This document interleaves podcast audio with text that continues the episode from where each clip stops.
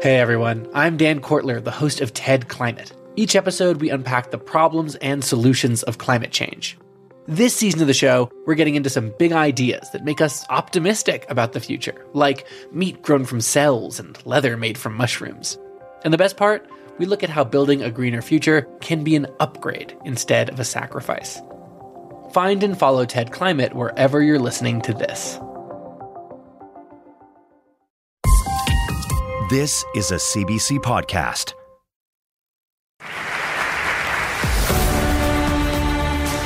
Okay, did you hear that there? There was applause, the music starts to swell. I'm painting you a picture here. You're in one of those conference centers, and it's a huge room. The spotlight is illuminating one man, the man meant to bring the world together to stop catastrophic climate change, takes the stage. Bismillah ar-Rahman ar-Rahim. Assalamu alaikum wa rahmatullah. Your Highnesses, Your Excellencies, esteemed delegates, distinguished The audience guests, before him includes representatives of oil rich countries, and they're gathered in Saudi Arabia. We cannot, we cannot unplug the energy system of today before we build the new system of tomorrow. It is simply not practical or possible. His name is Sultan Ahmed Al Jaber. He's leading the upcoming UN Climate Summit. But get this, he's also an oil man, the chief executive of the United Arab Emirates state run oil company. That speech, posted on the UN's climate website, is from one of several events leading up to COP28, and that starts within weeks in Dubai in the UAE. I'm Laura Lynch, and you're listening to What on Earth, where we bring you a world of climate solutions. Today, we're asking Can an oil man solve the climate crisis? The Sultan rarely gives interviews, but Fiona Harvey, the environment editor for The Guardian, has managed to question him on several occasions for the publication. Fiona's with me now, and we're also going to hear some bits of those interviews. Fiona Harvey, hello. Hello. Before we talk about Sultan Al Jaber, I'm wondering if you can describe the actual location of this year's gathering, just to give people a sense of it. Well, it's spectacular. Uh, the the COP is being held in a place called Expo City in Dubai. It's a mixture of sort of space age architecture uh, and some some quite spectacular features. You know, it's it's got these sort of uh, solar panels sort of mounted on these things that look like giant mushrooms. Uh, it's got pavilions for all different countries. Uh, around the place, uh, you know, that, that are sort of styled according to their natural, uh, their their national sort of characteristics. Um, there's a gigantic waterfall where the water can appear to flow uphill. It, it's astonishing. It sounds like a spectacle. Yes, it, it really is very unusual. I mean, I, I've been to 16 COPs before now, and I have to say, this is the most unusual setting I think there has ever been. I bet, and in more ways than one. I'm wondering though, how, given all of your experience, how how important do you think this COP gathering is compared to the others over the years? Well, this is absolutely crucial. I mean, there are no unimportant COPs anymore, but basically now we are so close to the edge of climate breakdown, of, of taking this to irretrievable levels, uh, that really every time the world can meet to discuss this is absolutely vital. If we don't cut greenhouse gas emissions by about half in this decade, so in the next seven years, then we will have no chance of staying within 1.5 degrees uh, of global heating.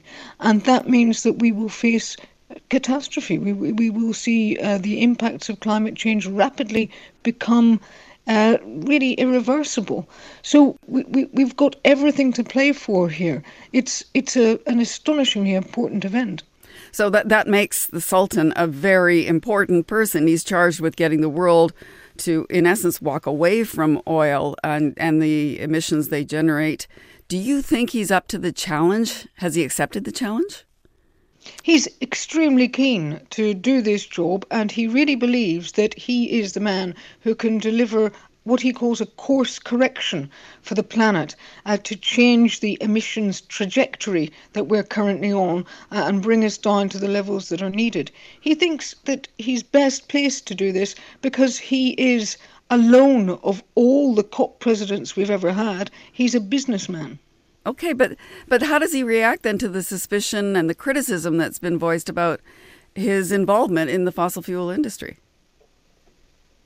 I think he's had to have a very thick skin because he's had a, a lot of criticism, um, and you know it's it's reasonable criticism because putting a, a, a, an oil man, the head of a national oil company, in charge of the climate summit uh, where we will be discussing phasing out fossil fuels, that's a pretty audacious thing to do. Um, so yeah, he's had to overcome a lot, an awful lot of criticism. Um, I don't know whether his critics feel that they have had adequate answers to their questions, but he is certainly determined to, to forge ahead. Some see the climate challenge as a challenge, pure challenge. And some see it as an immense challenge. I see the mirror image of that as a, an immense economic opportunity. I see it as a phenomenal social development opportunity.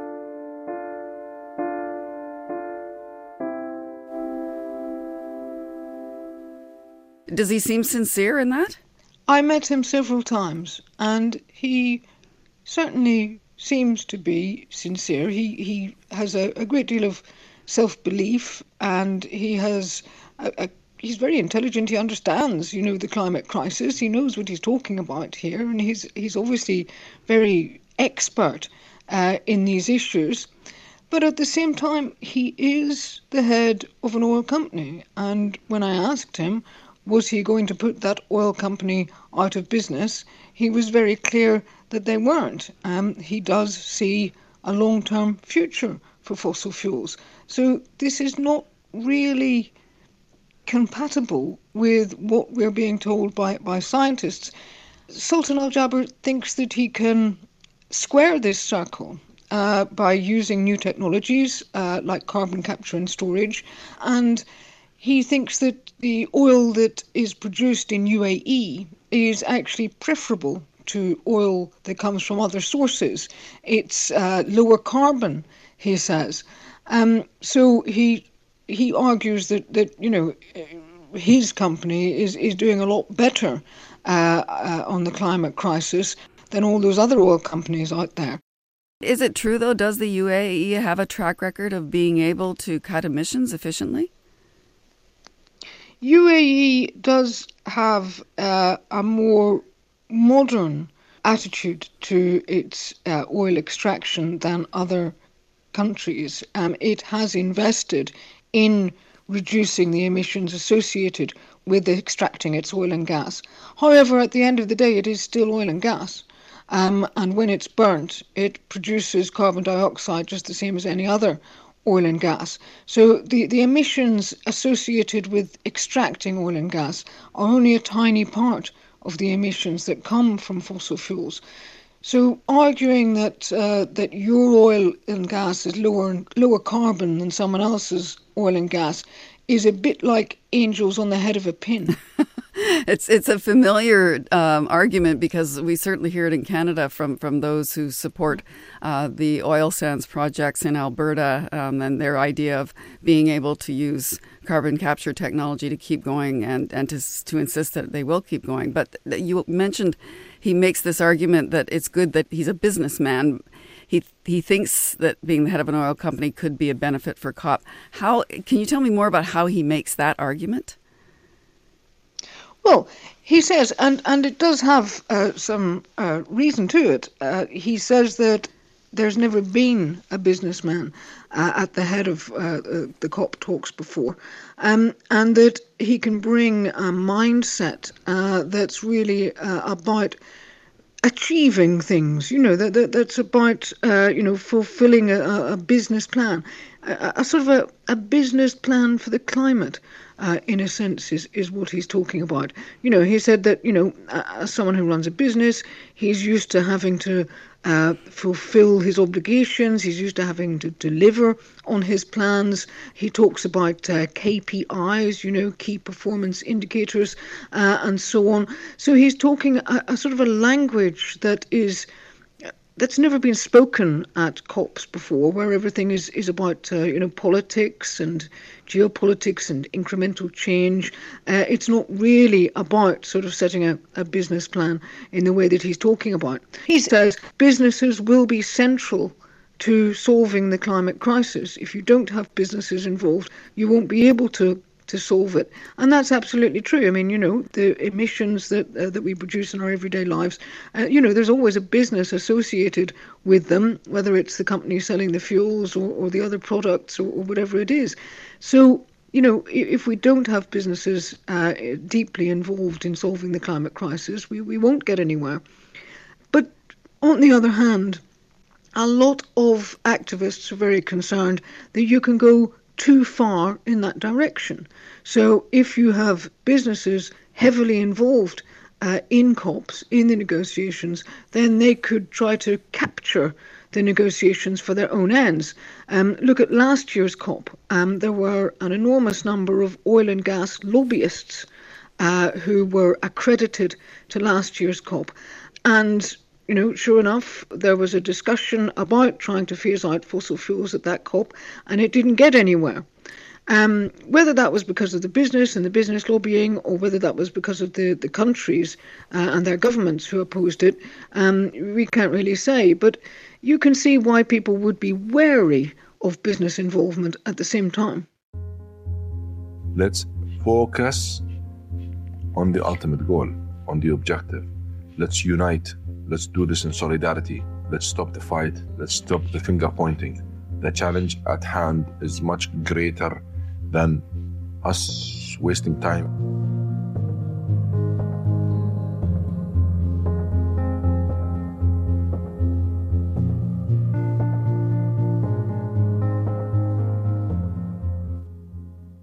Reading the, the, the article that you wrote about your meetings with Al Jaber and your interviews with him, it seems as though he was quite frank with you at some points, and obviously at some points you surprised him.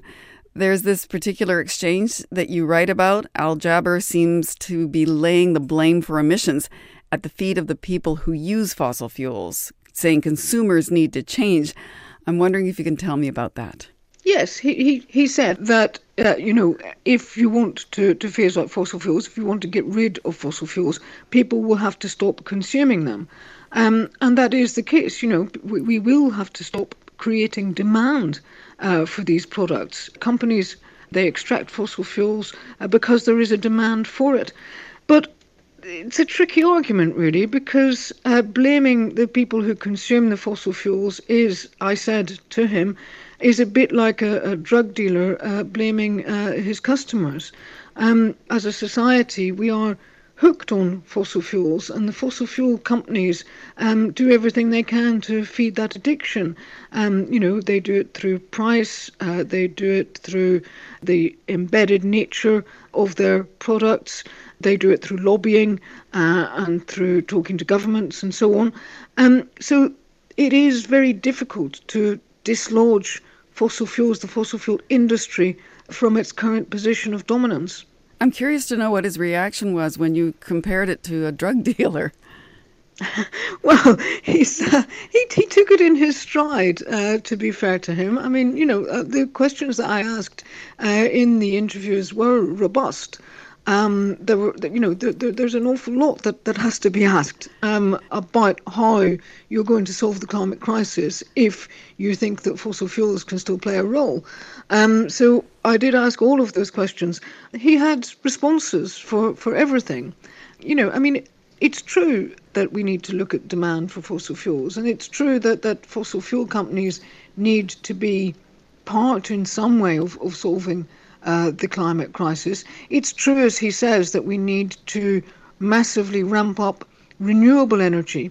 The crucial thing that's missing from uh, Al Jaber's analysis, though, is time. we don't have time to mess about now.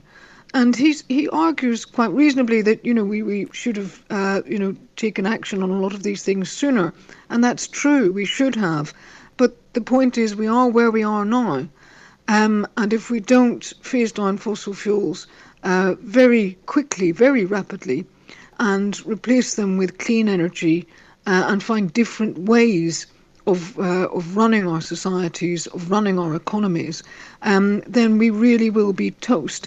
And that question of time is, is of the essence here. I, also wanted to ask you uh, about something slightly different. Uh, it is about COP, the war that is going on between Israel and Hamas. Do you have any sense of whether it might affect COP28? It will affect uh, COP28 in some ways. There's there's no doubt about that. Um, we already had a very unsettled geopolitical situation because of the, the war in Ukraine, of course, which certainly cast a shadow over last year's COP uh, and will do this year as well. Um, with a, a, regional conflict uh, like this, I think it, it becomes even more important. Now, the UAE, the, the hosts, um, I and other journalists have asked them uh, about how uh, this conflict might, might affect them. Um, they, they have replied that you know their, their security is, is very strong. It's a very difficult situation. It should be said that uh, COPs have been going on uh, since the UN Framework Convention uh, on Climate was, was actually signed in, in 1992. So, you know, there have been numerous conflicts in the last 30 years that have cast a shadow over COPs. Uh, so it's not impossible for a COP to carry on even in the midst of that. It just does make it more difficult for everyone. I guess the stakes couldn't be higher in more ways than one. Fiona Harvey, thank you so much. Thank you. And we will bring you much more on the UN climate talks in the coming weeks.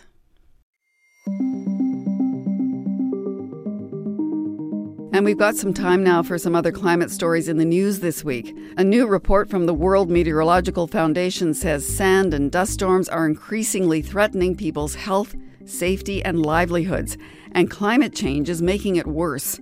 The Foundation's report says every year around 2,000 million tons of dust enters the atmosphere, darkening skies and harming air quality.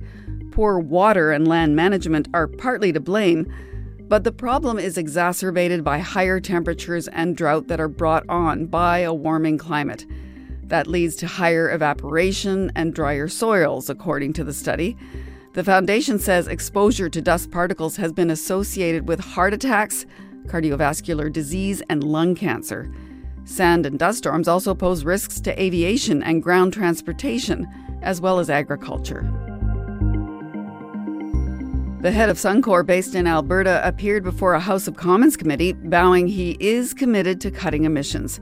Richard Kruger testified in Ottawa after earlier comments raised concerns that Suncor was backing away from its promises to do more to battle climate change. Kruger says his earlier statements were meant to underscore the company's need to have a strong business in order to be an effective part of the energy transition. And of course, you can read more about climate change in the CBC What on Earth newsletter. You can subscribe to have it delivered to your inbox every week.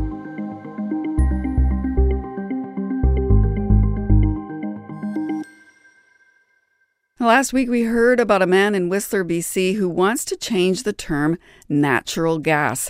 Eddie Dearden thinks one different word would help more people understand why this potent greenhouse gas needs to be phased out.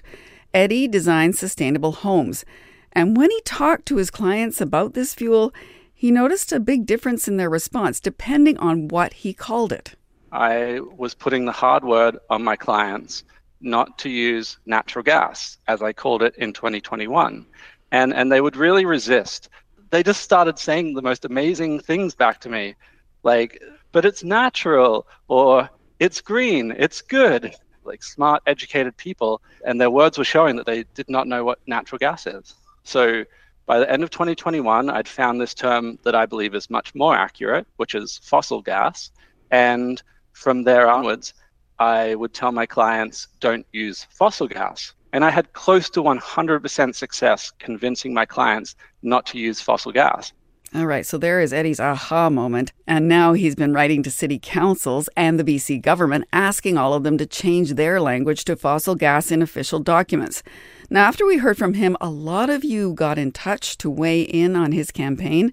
What on Earth Rachel Sanders is here now to share some of those emails. Hi, Rachel. Hey, Laura. Yeah, we got quite a few emails from listeners, including this fun drawing of a dinosaur and a cow. What do you think of this? So we've got a cow yeah. on the one side, and there's a speech bubble coming out of the back of him saying natural gas. And then this nice drawing of a T Rex with a speech bubble coming out of the back of him that says fossil gas. Wait, wait a second. I think you're missing a little detail there. Speech bubble's one thing, but exactly where they are on that drawing, um, I think that the artist meant to portray um, farts. I think you might be right. Yeah, not quite the way this works, I think, but it's, you, know, you get the you get the idea, right? You get the point of what he's trying to say. Yeah, I get it. Uh, you know, it's um, it's somebody's art anyway. Um, I asked listeners to let us know whether they agree that a change in terminology could lead to a change in policy. So, what is the verdict? Well, most of the people who wrote in say they think yes, language is important. Samantha Bland wrote to say, I strongly believe that words, titles, and terminology all count and that they make a significant difference to how things are consciously or even unconsciously perceived. The term natural gas is not accurate. The general public seems to be of the belief that if something is natural, it is, quote, unaltered by man and should therefore be okay. The term fossil gas is much more representative of the truth. Because a term has been used for a long time doesn't mean it should continue. Okay, here's another email. Susan Brown wrote to say, I can get on board with his reasoning that the average person needs to have awareness of where fuel derives from. However, by this logic, Fossil needs to be in front of everything fossil plastics, fossil iPhone, fossil synthetic clothing, and so on. The common person has zero awareness of how deep fossil byproducts permeate our lives. It's not just about what fuels our cars and heats our homes, it's everything. Maybe you don't need the latest iPhone every year. Maybe you don't need fast fashion. Maybe you don't need Amazon deliveries three times a week.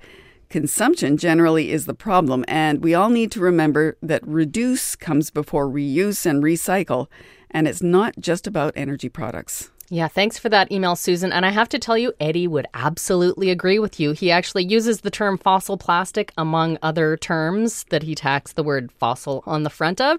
Uh, and he's taught his four year old daughter to say fossil plastic as well. This does not surprise me. No. He's training her. mm-hmm. Here's another email. Jean Chard says A few years ago, she and her husband needed a new furnace. At the time, natural gas lines had just been installed in her neighborhood.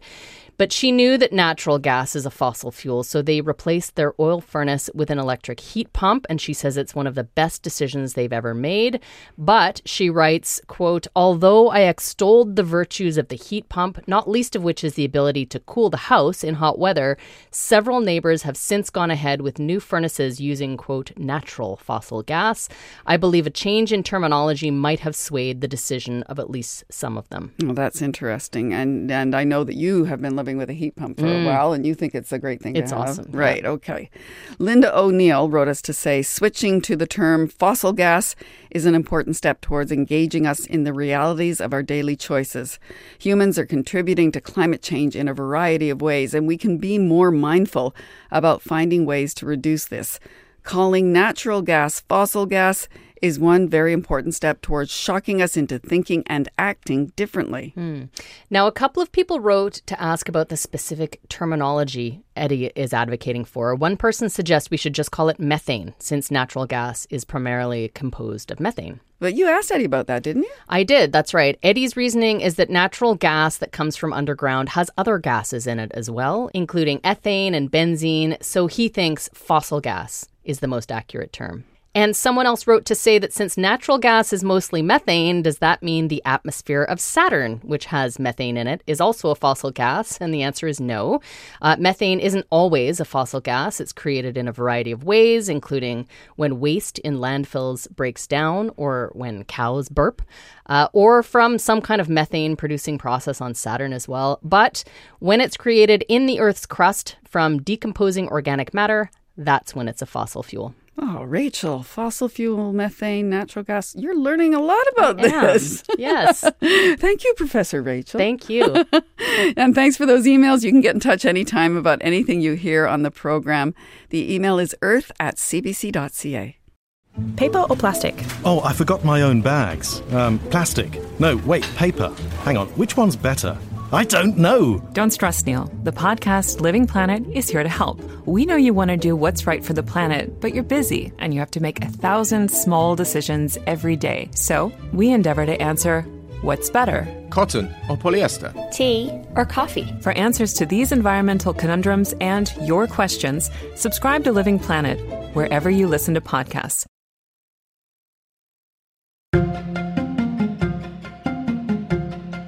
You're listening to What on Earth. I'm Laura Lynch. Coming up, we know climate change is making wildfires worse, but are wildfires making glaciers melt faster? We'll head out onto the ice in search of some answers. Hi, it's Laura. How are you? good. How are you? I'm good. Nice to hear your voice again. Yes, apologies. My voice sounds a little bit nasally because I'm recovering from a cold, but I'm also feeling like very energetic today Oh. after being trapped in bed all oh. day yesterday. So like, I'm good to go. Oh, I remember you're such an enthusiastic speaker. I think that that would overcome anything else anyway. So, it's, in fact, it's actually hard for me to imagine you laying in bed for an entire day. it's hard for me to imagine myself laying in bed for an entire day. Well, that is our newest columnist, and it's hard to imagine Chúk Odenigbo sitting still. His resume is six pages long, and nearly everything on his plate has to do with climate justice, solutions that put the experiences of marginalized communities front and center. Chúk's founded a nonprofit and a startup. He's won more than a dozen awards. He's just finishing his PhD. I mean, overachieve much, Chúk? uh, I don't know what you're talking about. Everyone does this. oh, really? You must have a, a rather interesting group of friends then. I'm just teasing you, though. I, I, mean, I was just reeling off a bit of your CV, but, but maybe better yet, you could introduce yourself for our listeners. Hello, bonjour. My name is Chúk Odenigbo. I'm Franco Albertan, so I'm francophone from Calgary. Oftentimes, when people hear me speak, they're like, "Oh, you must be from Quebec," and I'm like, "No, there's francophones across the damn country. Learn your country's history." Now, Chúk is passionate about the environment and social justice and Canada's history, as you heard there. But there was a time when he could never have imagined himself doing climate advocacy. I effectively grew up not seeing people that looked like me in environmental spaces the main messaging uh, when I was younger was very much centered around, you know, individual actions, right? People need to uh, stop flying. People need to, you know, have less kids. I mean, there were entire ad campaigns saying like disconnect and go outdoors, leave your cell phone at home and go camping. And these were things that just didn't align with me. They didn't align with my values. They didn't align with my lived experiences. Some of these messaging also seemed very frankly racist, right? Whenever you saw any messages about have less kids, you know, you're always seeing pictures of like someone with seven kids, oftentimes black, oftentimes from Africa. It's all of these sort of different societal messages where I couldn't see myself in the environment. I couldn't see myself in nature spaces. I didn't see what I was doing as loving the environment, as enjoying the environment, as connecting with nature. And so I could never imagine myself being an environmentalist or a climate activist. Okay, but you you've changed your mind. Obviously, was there a specific moment when when the light bulb went on? You said, "Okay, I'm doing this." Um, it's a little bit of a funny story. When I was doing my undergraduate degree in university, I took environmental science classes for fun. And I remember distinctly in my third year of university, I took a class just called sustainability. And the prof was a little bit avant garde. And so for our final exam, the prof told us, You've got two weeks to change the world and then submit proof to me, and I'll grade that. Or you can do a literature review. And so we did this photo shoot in a municipal park um, nude. So we were naked in this park with computers, laptops, books, right? All the things we kind of associate with modernity. And we took a, um, a photo series that I called My Green Dream, the idea of having humanity return to being in harmony with nature without losing the advancements that we've made. Were, were right? the computers strategically placed? They were very strategically placed. Computers and books were all strategically placed. okay. and so it was really sort of um, just an ode to the environment, an ode to this dream that I have of us being able to really connect and live in harmony with nature while still enjoying the comforts of modern day living. And that photo series ended up getting published on the website for the United Nations. Wow.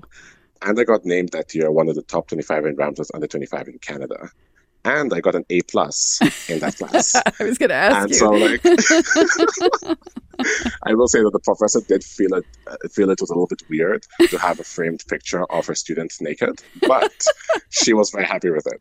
And so that was, I would say, definitely my turning point because the reason why that hit me hard is because I was just doing it for fun. I was being myself in nature. And it resonated hard enough for it to appear on an international body's website. And so that told me that I have a space here. And then as I entered into environmental spaces, the need to switch from just being an environmentalist to being very much an intersection environmentalist who advocates for environmental justice and climate justice became more and more emphasized. Uh, and I'm thrilled that over the next few months, you'll be bringing us some stories about the way people's identities, gender, race, class, mental, physical abilities intersect with climate solutions. And I just want to talk about there's a government funded project you're part of right now that involves three rural communities in Canada. What, what's the goal of the project? So the project is called Community Action for Workforce Development. And the goal of the project is to help three rural communities in Canada. It's a pilot project, so ideally, you know, we use these three rural communities as a model and then apply it to more rural communities if the pilot works. But the idea is to support three rural communities in an economic transition towards a clean economy so that they can become more climate resilient. And then, as part of the project, we are targeting mainly marginalized peoples, um, recognizing that marginalization can happen because of race, language, um, immigration status, um, accent, uh, gender, all that stuff. Recognizing that when you're able to support the most marginalized in society, you support the entire society in moving forward. So the three communities are Golden in British Columbia, Slave Lake, Alberta, Arnprior, Ontario. Um, how is it going so far? Are you managing to make progress? It's been really interesting so far because um, the three communities are all very different. And so it's been very fascinating realizing sort of what might work in one of them might not work in the others and hearing their concerns in terms of their economic transition and their economic growth, what it is that they would like to see, what they're uncomfortable with, um, and how to navigate those intricacies. Well, what types of jobs, though, would people be doing instead of working in, just for example, oil and gas? So, one of the things that we are trying to do with the project is we're trying to support small and medium businesses, which make up the backbone of the Canadian economy, um, in being able to source, upskill, and hire um, necessary workers for what it is that they want to do. And so rural communities face this really interesting situation where they struggle in finding, attracting, and retaining qualified talent, which thereby hinders innovation and hinders small and medium businesses in in what they're trying to do. Uh, one, one, of the other challenges must be, though, I mean, if we focus on Slave Lake, um, the oil and gas and forestry industries are are, are big in, in the, to those kinds of communities. I'm wondering how much those sectors contribute to the local economy? So, Slave Lake, for example, has a very boom bust economy. They're very used to transient people, right? People who come in, they work, and they leave, right? And so, taking it from very much the climate angle, one of the really interesting things is just how much a job becomes a part of people's identity, right? Slave Lake is one of those places where you don't have to graduate from high school. If you can secure an oil and gas job, you can make good money very quickly and very early on. And the same thing with forestry. And so the difficulty with that is if there's any um, negative impacts to those industries, right? Boom bust cycle. Um, these people struggle in transitioning because for them to transition, they either have to get an education, which takes a while, and so you're broke and you're poor for a while, or hop into a different industry and start from the bottom and climb again via experience is it's hard to stomach. That it's hard to go from making six figures to all of a sudden, you know, trying to land a job that's giving you the lower five figures, maintaining a certain lifestyle, maintaining a certain level of pride. So there's that element, right? But the other element is back to the identity piece. One of the struggles in Alberta, especially, is that recognition of climate change comes with a sense of guilt that, oh, am I part of the problem? Oh, are people looking down on me because I'm working in oil and gas? And that creates a sense of I need to fight back, right? And Right. so even with this project, while in Golden and Arnprior, we're able to say, yeah, we're hoping for just a transition. We're hoping to transition to a clean economy. In Slave Lake, we have to be very careful because Slave Lake does recognize climate change, right? Half the entire city a couple of years ago had to be evacuated because of a forest fire that came and decimated. As I think it was about 60% of the town. Right. And so they're very aware of climate change and the impacts of climate change. But that doesn't negate the fact that the entire economy is based on natural resources.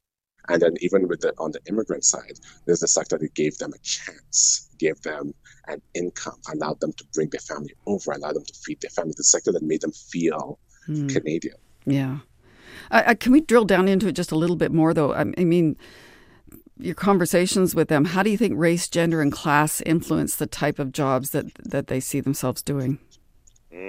we had this really interesting discussion. So the person who I was talking to in this case um, is part of the 2S LGBTQ um, IA plus community, and they're talking about how their dad is an incredibly loving person, very open-minded, very supportive, but he views anything equal as feminine. Hmm. And so he sees this effort to render things more green, to greenify the economy, to switch and transition to a clean economy as a way of feminizing men. And so there's a lot of like masculinity and ideals of masculinity that are tied into oil and gas, where working in oil and gas, working on the rigs makes you a real man. What do you do with that? Where does the conversation go? Yeah, one of the um, things that came out of that conversation is we need to make environmentalism sexy. Back to your portrait. right? And so this is what's so fascinating, and this is why I always talk about climate justice specifically, because in a society where we've heavily feminized nature, right? We talk about Mother Nature, and so in a society that struggles to, you know, accept women in certain positions, right? Women on the ring still face a lot of sexism, and so in a society that still struggles with gender equality, how can we ever respect nature and harmonize our society with the environment?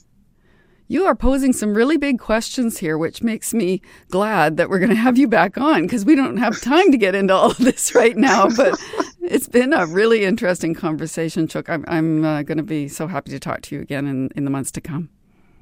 It has been my pleasure. Thank you for having me.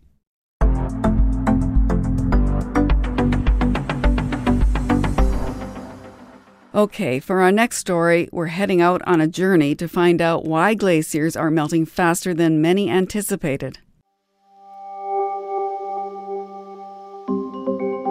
Having back to back years of record mass loss, glacier mass loss, scientists have often said uh, that we are sliding down a steep slope. Um, in the case of glaciers in Western Canada, we have jumped, literally jumped off a cliff. As much as you kind of wish it wasn't so, you've heard it before. Global warming is actually linked to melting glaciers. Yeah, it's not good news, and it's worse than many scientists expected. But Kimmy, you've been looking into another way that climate change actually might be speeding up the melt. Yes, and this has to do with the wildfires and the smoke they produce. You see, scientists are trying to figure out how ash from wildfires is actually darkening the surface of the glaciers and might be worsening the melt. Now, I'd never thought about this before. Now that I do, it makes sense, unfortunately, and I want to hear more. But we got to just pause for a second and let listeners know who you are. Sure, I'm Camille Vernet, and I'm a video producer for Radio Canada, and I focus on the environmental and climate crisis. And I'm Laura Lynch. This is What on Earth, where we bring you a world of climate solutions. And so, in that vein, Camille, you got to promise me that you're going to uh, give us some solutions for these melting glaciers you're about to tell us about. I'll do my best. Okay, let's get into it. Camille, you followed a team from the University of Northern BC uh, for two days studying changes in the reflectivity of the glaciers. Tell me what that was like. So I got dropped off by a helicopter right on the ice. And it's a bit of a surreal landscape, you know. I was surrounded by white. There was a beautiful peak in front of us where the ice was starting, and then it would flow right down to the horizon. And it wasn't as icy as I expected, so not too hard to walk on because the ground was like an in between snow and ice. But we were wearing harness, carrying ice picks just in case someone fell into a crevasse. Um, so we had to look where we were going, you know, and um, not fall into one of those big water holes that can drop 30 meters down. Whoa. and it was just us on the glacier. Um, we are far from people uh, near Pemberton, which is about 150 kilometers north of Vancouver. And I landed there with four scientists three from the University of Northern British Columbia and one from Hakai Institute, a research and conservation organization. Now, Place Glacier um, is not too far away from a glacier that I've been to twice, which is on Mount Meager. And I was actually there last year around the same time you were there this year. So everything that you're talking about, I can actually picture that. And you know, when you go on a glacier, usually it's it's cold, right? Yeah. Uh, you, you wear a big jacket, but even at 2,000 meters elevation, we were not cold. It was a very hot August day. Uh, down in the valley, it got it got to 36 so quite a contrast on the warm air, you know, and the cold ice under our feet. They started working right away. They were using a spectrometer. It's like a gun. Um, they pointed at the snow and the ice to measure the albedo. That's the amount of light hitting a surface that it reflects back. And the person holding that gun was Brian Menounos. He's a professor at the University of Northern British Columbia and Canada's research chair in glacier change. And here's why he says it's important to measure the reflectivity of the ice. One of the largest sources of energy for melt is from sunlight.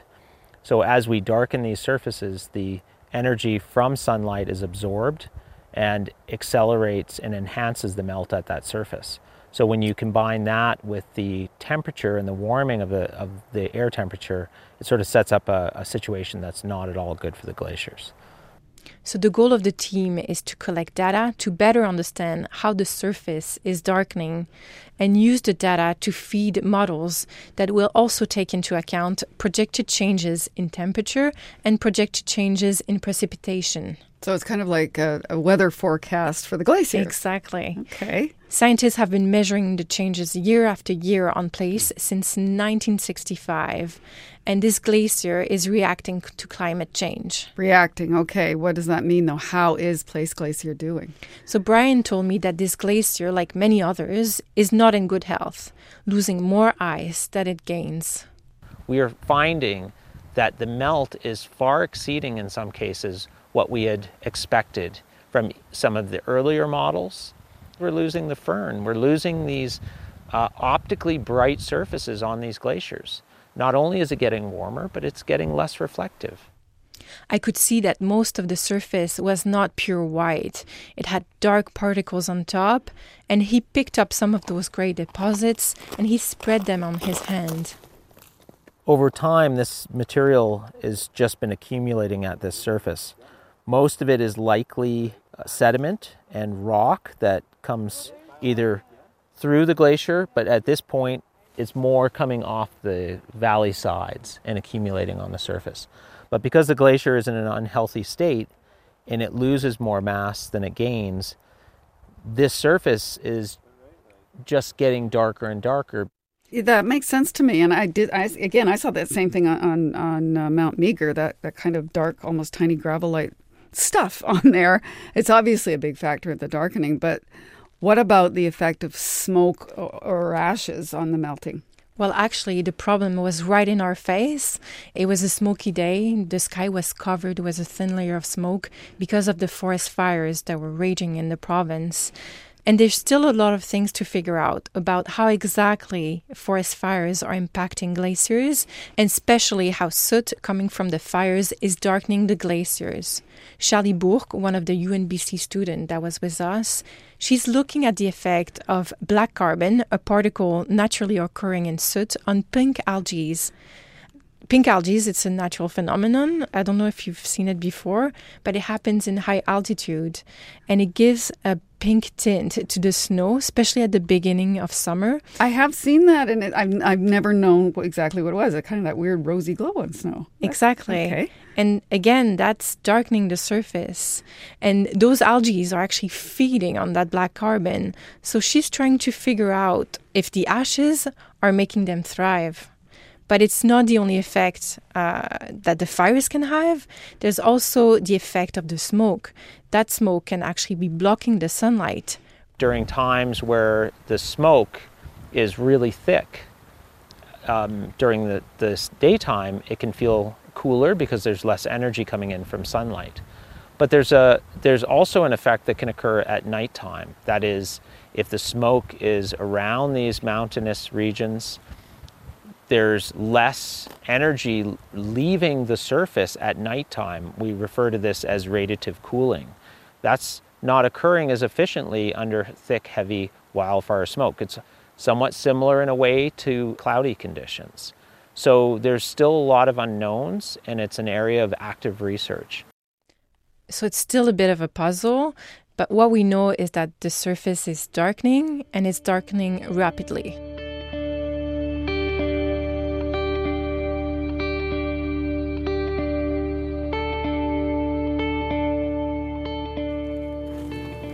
So they had this aircraft from the Hakai Institute, and the aircraft was flying for about an hour over our heads. And this was an important time for them to collect data because they wanted to do it at the same time the plane was flying. So they were rushing a little bit. I was rushing also behind them to try to capture that. And basically, what this plane is doing is two different things. First of all, there's this laser that's bouncing off the surface of the ice it's measuring the surface of the glacier uh, in very great detail. So with this, they can compare it one year from another. Ah, okay. And it tells you how much ice has been lost and where on the entire ice sheet. And secondly, the, the plane was also capturing uh, the albedo, so the same measurements they were taking on the ground, but again on the entire ice sheet. Okay, so so the people on the ground are doing their own measurements, and, and then it gets matched up with the plane's measurements. That's what we're talking about. exactly. about. And what they're trying to do is validate what the plane is actually taking from the air. Did you manage to keep up with them? Barely. Eventually. okay. Well, there, there is obviously the work they're doing. There's the science of what they're doing. But I know I've, I've met these kinds of scientists in the past, and they're usually pretty passionate about what they're doing and passionate about being there and standing on mm-hmm. the glaciers. I'm wondering how what you heard from them about how it feels for them to be witnessing what's going on firsthand. Yes, uh, spending two days with them, you know, they had some time to reflect on that. And Brian Menounos has been fascinated by glacier and studying them close up since 1996 when he was still a student. And I got to eavesdrop on a chat he has with student Charlie Bourque, who's been working on glaciers for a few years. Watching how quickly and rapidly our ice is disappearing from the landscape makes me sleep a little less well. Often I feel like uh, when I tell people what I study, I feel like a funeral director. Um, it's somber, but I also think that you have to actually communicate what you're doing for, so that the public understands and it's not just other scientists. And most importantly, if people care about these natural resources that we have, this beautiful, I love glaciers, they're absolutely stunning. We have to collectively do something, and that is rapidly mitigate greenhouse gas emissions. Mm-hmm. And I think another part that is kind of worrisome, and I currently live in the Rockies where you kind of can see it much more firsthand because in the, the Rocky Mountain receives such lower amount of snow in the winter, and now um, we really rely on those glaciers for water in our river. And currently, looking at these water, it's kind of it's it's a bit of a wake up call seeing how low the water level is and to, to wonder how much water we'll have in the future in these super hot summer um, as we're relying a lot on the glacier to support us in this time of the year. So, as we were walking down, we were navigating between those small streams of water, having to jump over them. And that's very important for fresh water, for fish, and for people. And like Charlie was saying, we had a really dry, hot summer this year in BC. And, you know, they were quite concerned about the data they were collecting. Well, I'm sure they were. I mean, obviously, if things, things are melting, it's having an impact on, on everything, right? Exactly. And on day two, one of their missions was to re drill a few poles. Those six meter poles are drilled every year in the ice to measure the melt. So you could see them sticking out of the ice. And because the melt was more intense than expected, some of those poles actually collapsed on another glacier. So that's a loss of data. So they were trying to prevent that. But it also tells you how surprised scientists were by the amount of melt. Yeah, they weren't expecting the poles to fall. They didn't think it was going to melt that much. So Exactly. So do you know how Place Glacier has fared after that hot, smoky summer? So Mark Ednie, he's the head scientist with Natural Resource Canada, and he's the one who drills the pole each year in the fall. And I spoke with him just a few days ago, and after after he received the data from this year's melt on Place Glacier.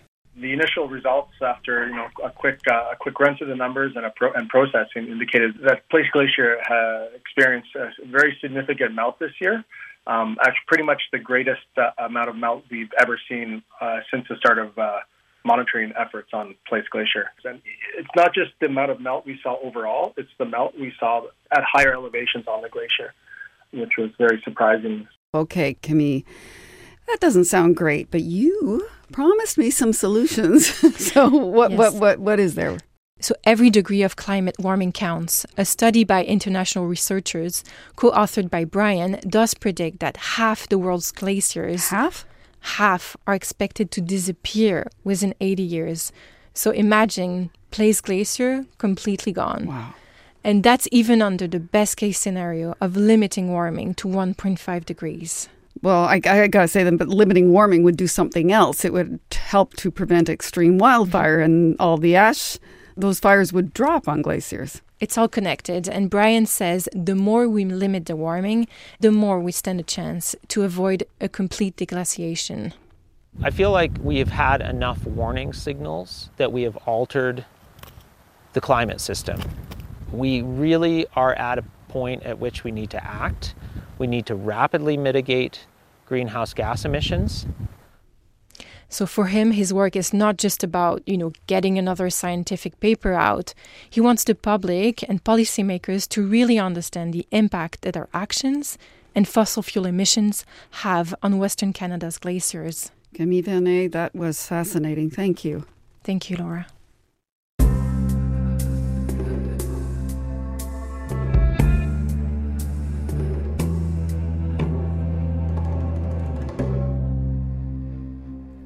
Now, we've been hearing from listeners over the past few weeks about their broken stuff.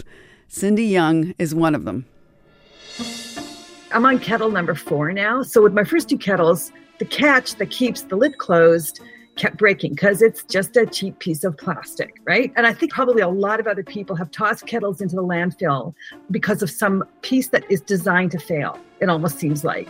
And it really bothers me that there is an expense, an environmental expense, a climate change expense to producing all this plastic that gets used for what, a couple of years, and then it has to be replaced. Gosh, I just wish there was a way we could let manufacturers know that we are mad as hell and we don't want to take it anymore, you know? Like, yeah, Hey, Cindy, you found a way to maybe let them know right here on What on Earth?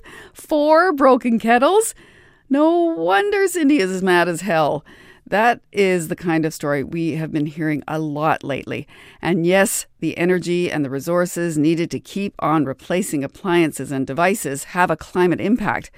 But there are solutions, and in the next few weeks, we're going to look at right to repair laws where they stand both here in Canada and around the world, and we'll get a little DIY fix it advice as well. In fact, I'm heading off to a repair cafe.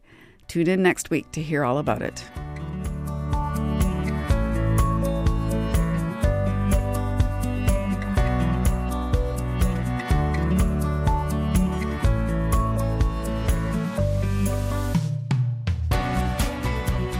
Now remember, you can listen to all of our episodes on demand at CBC Listen, Apple Podcasts, Spotify, or wherever you get your podcasts.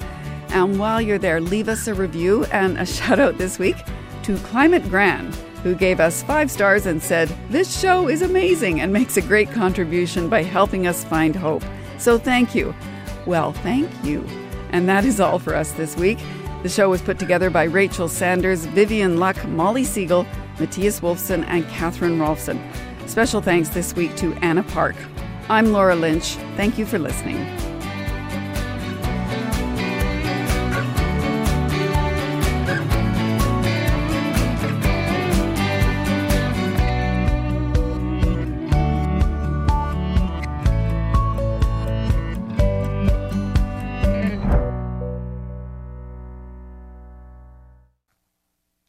For more CBC podcasts, go to cbc.ca slash podcasts.